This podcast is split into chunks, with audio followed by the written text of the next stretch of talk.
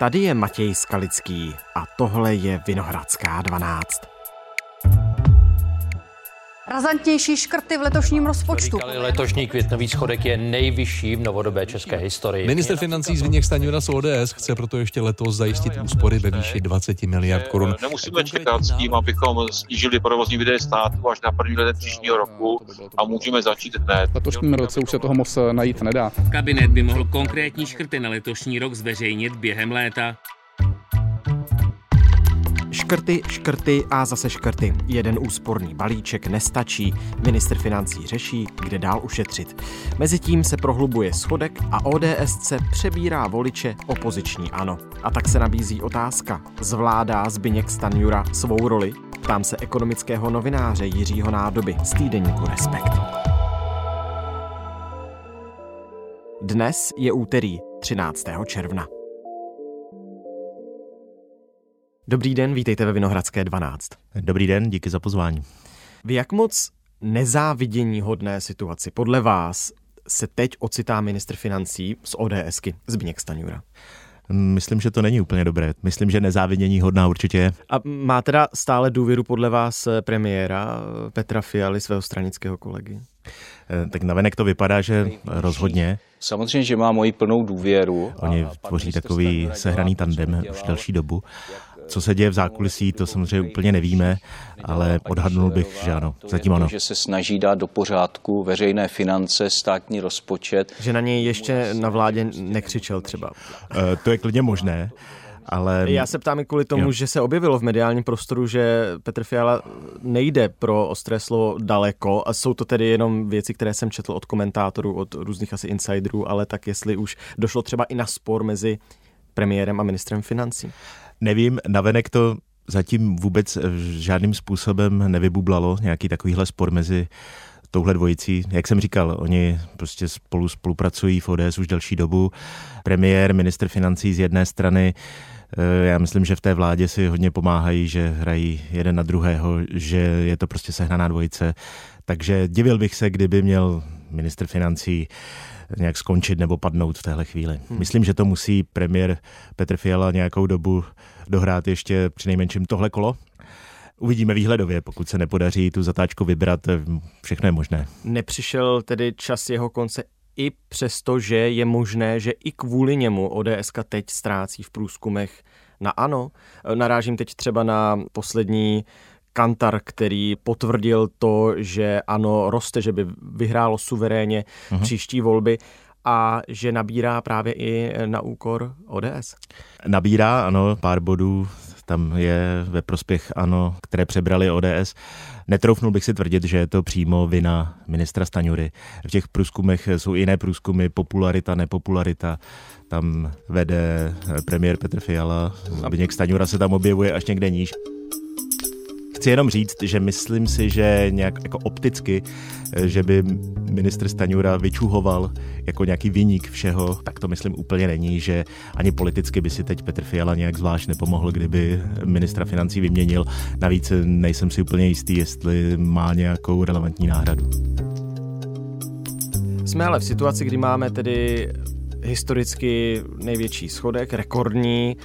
Je tu silně kritizovaný konsolidační balíček a to silně kritizovaný je v mnoha ohledech ještě eufemismus. ČMKOS s okamžitou platností vyhlašuje stávkovou pohotovost. Sledujeme selhání hospodářské politiky vlády. Ty tři procenta, které jste snížili potraviny, tak ti si prostě nechají ti obchodníci. Černý čtvrtek pro tuzemské podnikatele. To není dialog, to je diktát. Nesouhlasím s tou vyšší daní z nemovitostí. Ministři by si měli uvědomit, jak se lidem žije, za jaký peníze žijou. Za mě ta částka těch škrtajících se dotací je velmi malá. Ministr Stanjura, ministr financí, naprosto selhává. A teď jako středobodem je ministr financí.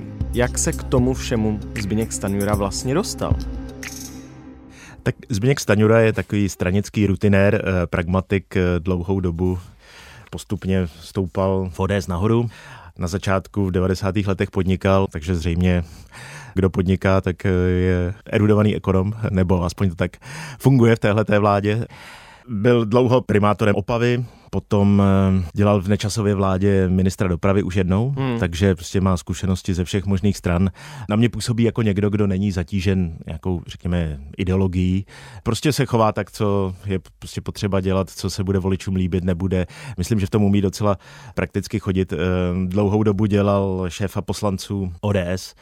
Potom v roce dva tisíce dvacet na takovém tom velkém kongresu O D S, kde se připravovali těsně před covidem už pomalu jako na převzetí vlády, tak tam naskočil náhodou jako náhradník vlastně do pozice místopředsedy strany a od té doby myslím, že si sedli s Petrem Fialou a už v té kampani spolupracovali potom a vytvořili takový tandem, který funguje až do dneška. A on má jako nějaký ekonomický background, kromě toho, že tedy podnikal? Jo, tak jako vystudoval vzdělání v Brně elektrotechniku jako fakultu, ale ne, já jsem to předtím myslel trošku jako vtip, že kdo podniká, tak v O D S je kvalifikovaný na to dělat ekonomické věci, takže jako vystudovaný ekonom není, ale eh, myslím si, že se orientuje v těch základních věcech docela dobře a hlavně má takové jako politické instinkty napravo taky dobré, takže myslím, že to, co kolem sebe vidíme, rozhodně není nic, co by vycházelo z nějakého neznalosti toho, jak funguje ekonomie. Je to složitá ekonomická situace a politická taky. Mm-hmm. Takže to je i ten důvod, proč si myslíte, že si ho Petr Fiala do té vlády vybral. Ne nutně, že by k tomu měl nějaké širší vzdělání, ale že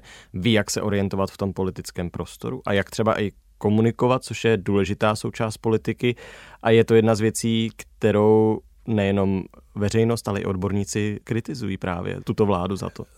Já si myslím, že si ho vybral prostě proto, že mu věří, že si spolu sedli a to je celé a teď ten vztah prochází nějakou zkouškou, jejíž výsledek uvidíme. S kým se ministr Stanjura tedy radí o těch ekonomických záležitostech? Jak jako vymýšlí ty, nazvu to reformami, které teď oznámil, které teď bude prosazovat? Má malý tým ekonomů na, na ministerstvu financí, teď si ho posílil o bývalého viceguvernéra centrální banky Marka Moru, což je člověk, který nabral spoustu zkušeností v centrální bance s tím, jak ekonomika funguje.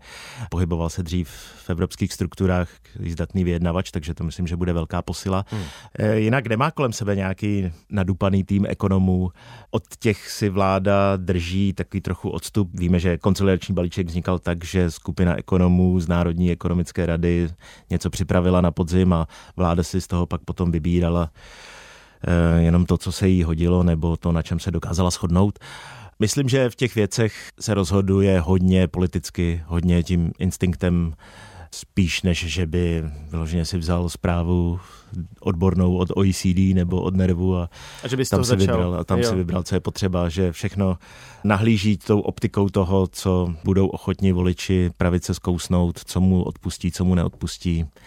Proto třeba tak vehementně se brání tomu, aby se vracela superhrubá mzda. Znám i tu kritiku, já to plně respektuju, ale neznamená to, že to takhle politicky budeme řešit. Nebo to zdanění aspoň nějakým krůčkem zpátky k tomu, kde se předtím snížilo.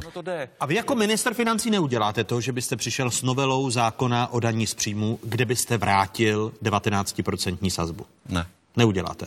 Ne. A vy budete rozpočtově odpovědní? Takže to je muž kompromis. Rozhodně, určitě. Jasně. Jo. Jo. Kde bere tu inspiraci, co tedy vyhodí a co ne z těch návrhů, které se k jo. němu dostanou? Vy jste s ním dělal i rozhovor pro Respekt velký, tak jste určitě musel nabít nějaký jako dojem z člověka, který vede tedy v tuhle chvíli skutečně nejsledovanější ministerstvo v zemi. Tak když se bavíme o tom balíčku, který tak slavnostně představila ta koalice před zhruba už skoro měsícem, hmm. tak to je hodně dílo celé té koalice. Je to prostě kompromis pěti stran. Ministr financí tam slouží jako nějaký prostě provozní dispečer toho, co jako dáme na stůl, jakým způsobem vypočítáme dopady toho nebo onoho. Ale není to tak, že on by jako diktoval ty kroky, že by měl nějaké vyloženě rozhodující slovo v tom, jak bude ten finální seznam vypadat. Jo. Ten balíček je kritizovaný z mnoha stran, ale já mám tendenci jako i tu vládu chápat trošku v tom, že to, že ten balíček je nedokonalý nebo nějaký hodně kompromisní, že jsou v něm třeba některé nesmysly nebo některé důležité věci v něm chybí, to je výsledek toho, že je to opravdu vláda složená z pěti stran, hmm. objednat pizzu v pěti lidech a shodnout se na tom, jaká bude, není úplně snadná věc, notabene skládat takovouhle věc v pětibarevném týmu. Mm, jo. A pizzu si můžete objednat, takže každý ten kousek je trošku jiný dneska už. To je pravda, to je pravda, ale řekněme, že tahle vláda se snažila teda upéct jednu pizzu, nějakou takovou kompromisní, kterou by všichni jejich voliči byli ochotni strávit. Mm, mm. A je to prostě něco za něco. Jo? Když bychom to porovnali se situací třeba na Slovensku, kde se politická scéna úplně hroutí, tak jejich jeden z problémů je, že ta demokratická část nedokázala udělat nějakou dohodu, nějakou alianci. A demokratické síly na Slovensku jako závidí tomu, co se děje v Česku, říkají, že máme luxusní starosti a že prostě ti demokraté se tady dokázali dohodnout a postavit vládu, která, když jsem Zbyněk Stanjura stával místopředsedou O D S, tak to vypadalo jako trošku science fiction, že by O D S mohla vést vládu v současné době. Jo, takže, jak říkám, něco za něco, je to prostě pětibarevná parta, která dělá kompromisy. Já tomu rozumím. Na druhou stranu je luxusní starosti říct před volbami nebudeme zvyšovat daně. Já říkám, nebudeme zvyšovat daně. V tom pak je zvýšit a pak říkat, já jsem to tak vlastně neřekl. Jo, jo. Tak uh, v tomhle samozřejmě má O D S trošku máslo na hlavě. Tak my jsme některými opatřeními snížili tu celkovou daňovou zátěž zhruba o třicet miliard korun. Teď ji navyšujeme o třicet jedna miliard korun, takže jsme zhruba na stejné úrovni. Ale já, Ale já si myslím, že to je taková trošku vlastně strategie, že ti voliči O D S, oni tušili trošku před volbami, že možná to úplně nevyjde. Myslíte? Já myslím, že jo, že tam byla ta emoce toho, že oni se stavějí do pozice někoho, kdo ty daně budou bránit, ty nízké daně, do poslední chvíle, víc než ti ostatní. Mm-hmm. A když to možná nevyjde, tak aspoň tady je někdo, kdo na to myslí. Jo. A byl to kalkul, který nějakým způsobem vyšel. Jo. Piráti a STAN měli ve svém programu daleko poctivější ekonomické výpočty, říkali, že to takhle úplně nepůjde, snažili se to dělat přesněji, ale ten výsledek takový nebyl. U těch voleb nakonec vyhrál ten instinkt, že pojďme raději to hodit někomu, kdo dává víc najevo, že se bude snažit ty daně držet nízko. A proto jsem mluvil o těch instinktech Zbyňka Stanjury. On se snaží držet tuhletu pozici dál, dávat najevo, že na to myslí, že to pro něho je priorita a zároveň trošku kalkuluje s tím, že ti jeho voliči jsou, řekněme, trochu racionální a že chápou, že není možné ty daně udržet úplně nízko. Mm. No. Na druhou stranu je tam ten uh, trik s tím, že některé daně se skutečně snižovaly, takže bude to něco za něco. V rozhovoru nám Zbyněk Stanjura říkal, že to další zvýšení daní plánované na rok dvacet pět bude zase vykompenzované snížením někde jinde. Uvidíme, ono se to hodně mění, ta čísla se také mění. Před měsícem říkal, že schodek rozpočtu pro příští rok bude dvě stě deset, dvě stě dvacet, nakonec je to dvě stě třicet pět, celé se to posouvá nahoru tím, jak se ta čísla postupem času zhoršují. Uvidíme, jak to bude. Jde prostě o to, co dávají oni najevo, co jsou ty jejich priority, že chtějí držet daně nízko, dokud to jen půjde. Třeba to pak už nepůjde, ale um, asi sázejí na to, že jim to voliči odpustí. Myslíte si tedy, že už před těmi volbami museli lidi z O D S vědět, že přijde takto velký zásah, takto velký konsolidační balíček, že prostě přebírají, pokud vyhrají ty volby, uh-huh. tak převezmou tu zemi ve stavu, kdy na ministerstvu financí se skutečně budou muset dít velké věci? Tak z půlky ano, z půlky ne. Tak oni zdědili tu státní kasu opravdu ve špatném stavu. Andrej Babiš samozřejmě teď chodí po sněmovně s velkými plakáty, na kterých jsou ty šipky, jak to za něho klesalo a pak to stoupalo, ale v těch posledních letech to raketově stoupalo. A za té minulé vlády prostě tady vznikl takový jaksi návyk nebezpečný, že není problém si ty peníze půjčit a že jsme přece málo zadlužení a že to není problém. Tak ta současná vláda se snaží tohle trochu korigovat a když do toho na začátku šli, tak věděli, že tohle budou muset dělat. Říkali to i jako program. Konec konců Zbyněk Stanjura tvrdí, že to, že teď nějakým způsobem se snaží ořezávat rozpočet a škrtat, že to jeho voliči nakonec ocení. Je to tady. Nebude to jednoduché, nebude to populární, ale kdybychom to neudělali, tak bychom nejenom zklamali naše voliče, ale zklamali bychom i sami sebe. Že kdyby nedělali nic, takže se mu to vymstí víc. Pro mě klíčový na prvním místě nezadlužená budoucnost. On nakonec ale škrtá víc než, nebo chce škrtat víc, než oznámil před tím asi měsícem, protože teď jo, už se hledají jo, jo. škrty v letošním roce, další škrty na příští rok. Jasně, jasně. Tam byla předtím otázka, jestli oni to věděli nebo nevěděli. Samozřejmě do toho, jak měli ten svůj plán nějak vymyšlený, tak velmi rychle přišla válka na Ukrajině, energetická krize, to sebou přineslo spousty dalších výdajů. Máme tady poměrně netradiční systém, před kterým by se O D S ještě před rokem křižovala, jakože tady regulujeme ceny elektřiny a dotujeme domácnostem a podnikům ceny. To stojí spoustu peněz. Ekonomika si nevede úplně dobře, také následkem té války, prostě energie jsou drahé a další spousta věcí. Takže ta situace je samozřejmě horší, než oni si představovali. O to víc teď může vyniknout tady tenhle ten jejich plán, že oni jsou ti, kteří dokáží s tím nějakým způsobem něco dělat. Všemu tomu rozumím. Otázka tedy je navazující. Zda už předtím, než zveřejnili konsolidační balíček, mohli vědět, jo. že prostě přijdou další škrty v návaznosti na ten balíček. Protože, jak říkám, jo. už se hledají škrty na letošní rok, asi dvacet miliard. Měla to řešit vláda, uh-huh. zatím to neřešila. Uh-huh. Řeší se minus deset procent z vědy a výzkumu jo. od příštího roku. Tohle je zvláštní. Já myslím, že by bylo daleko taktičtější přijít s nějakým jedním celým velkým balíkem. Konec konců ta snaha tam trochu byla, udělat z toho takovou jako trochu show, přišli všichni ministři, odborníci nám k tomu radí, jo, ta celá ta akce trvala asi dvě hodiny, když se konsolidační balíček představoval. Přesně, stopášek divadelní představení ve výsledku. Ano. A teď se dozvídáme, že vlastně ještě teda potřebujeme udělat takový předbalíček pro letošní rok a že možná budeme muset nějak víc ještě šetřit v tom dalším roce. Kvůli tomu, že bude se na podzim sestavovat rozpočet, že? Jo, tak jo, už jo. do něj to chtějí obsáhnout. E, čili tomuhle trochu nerozumím, proč to takhle kouskují a dávkují. Konec konců ministr financí možná trochu narazil s tím, že on přišel, když oznamoval výsledek rozpočtu za leden až květen na začátku tohoto měsíce s tím, že hned ten další týden by rád ve vládě projednal nějaké další úspory na tenhle rok. To se nepovedlo, odložilo se to. Myslím, že ta vláda se snaží už teď trošku řeže do živého a ti ministři už brání ty svoje jednotlivé agendy. Ano, ono se to nelíbí ani vlastně ministrům této vlády. Jak jsem říkal předtím, jako dohodla se horko těžko nějaká dohoda na balíčku pro příští dva roky, na té jedné pice, kterou teda všichni upekli. Teď najednou mají péct nějakou další. Asi se to leckomu nezdá, ta dohoda v pěti je těžká. Nejspíš to dopadne tak, konec konců to naznačoval trošku Mojmír Hampl, šéf Národní rozpočtové rady, že je docela možné, že se teď vlastně jenom bavíme o tom, že se celá ta startovní linie, odkud se bude konsolidovat, jenom zvedne, protože ten letošní rok dopadne o něco hůř, než jsme si mysleli. A protože ten deficit za letošek, ten skutečný, ukáže ten startovací bod pro celou tu konsolidaci, uh-huh. tak je dobrý si prostě říct, kde jsme. A že ta vláda prostě s tím už nebude moc schopná něco dělat, nebo možná v nějaké omezené míře. A myslím, že z toho bude vidět to, aspoň pro odbornou veřejnost, kam ten deficit na příští rok reálně směřuje. Rozhodně působí to zmatečně, působí to divně, proč jsme udělali velkou show ohledně jednoho balíčku a měsíc poté trousíme sem a tam, že budou potřeba ještě nějaké další úspory. Zjišťuje možná vláda, že to prostě nestačí?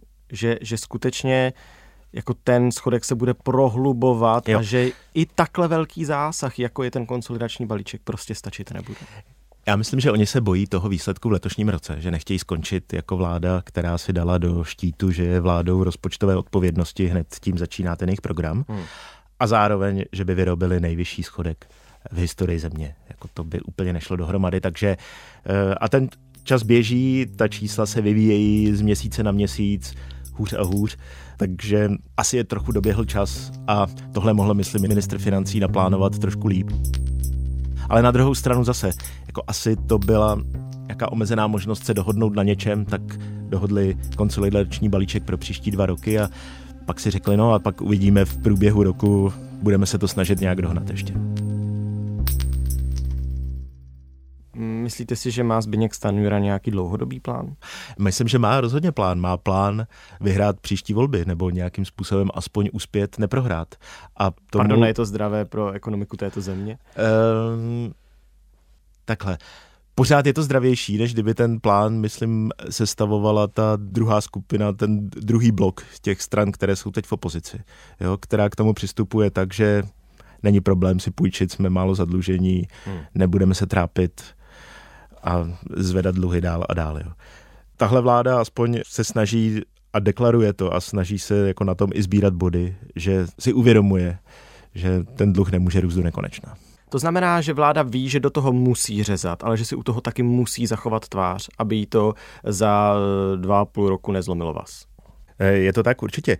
Na jednu stranu budou se snažit snížit ten schodek aspoň o něco, nedostat se do situace, kdyby za nimi zůstal nejhorší výsledek rozpočtu v historii, ale na druhou stranu budou se snažit držet daně na nějaké úrovni, aby pořád šlo říkat, že je drží nízko, a s tímhletím půjdou do těch dalších voleb.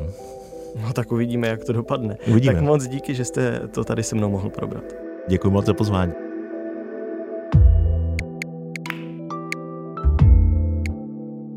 Tohle už je všechno z Vinohradské dvanáct, zpravodajského podcastu Českého rozhlasu. Dnes s Jiřím Nádobou z týdeníku Respekt. Probírali jsme ministerský osud Zbyňka Stanjury.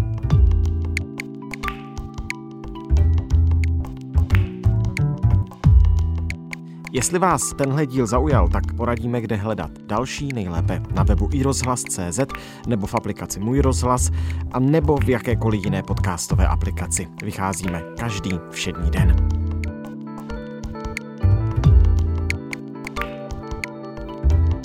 Naslyšenou zítra.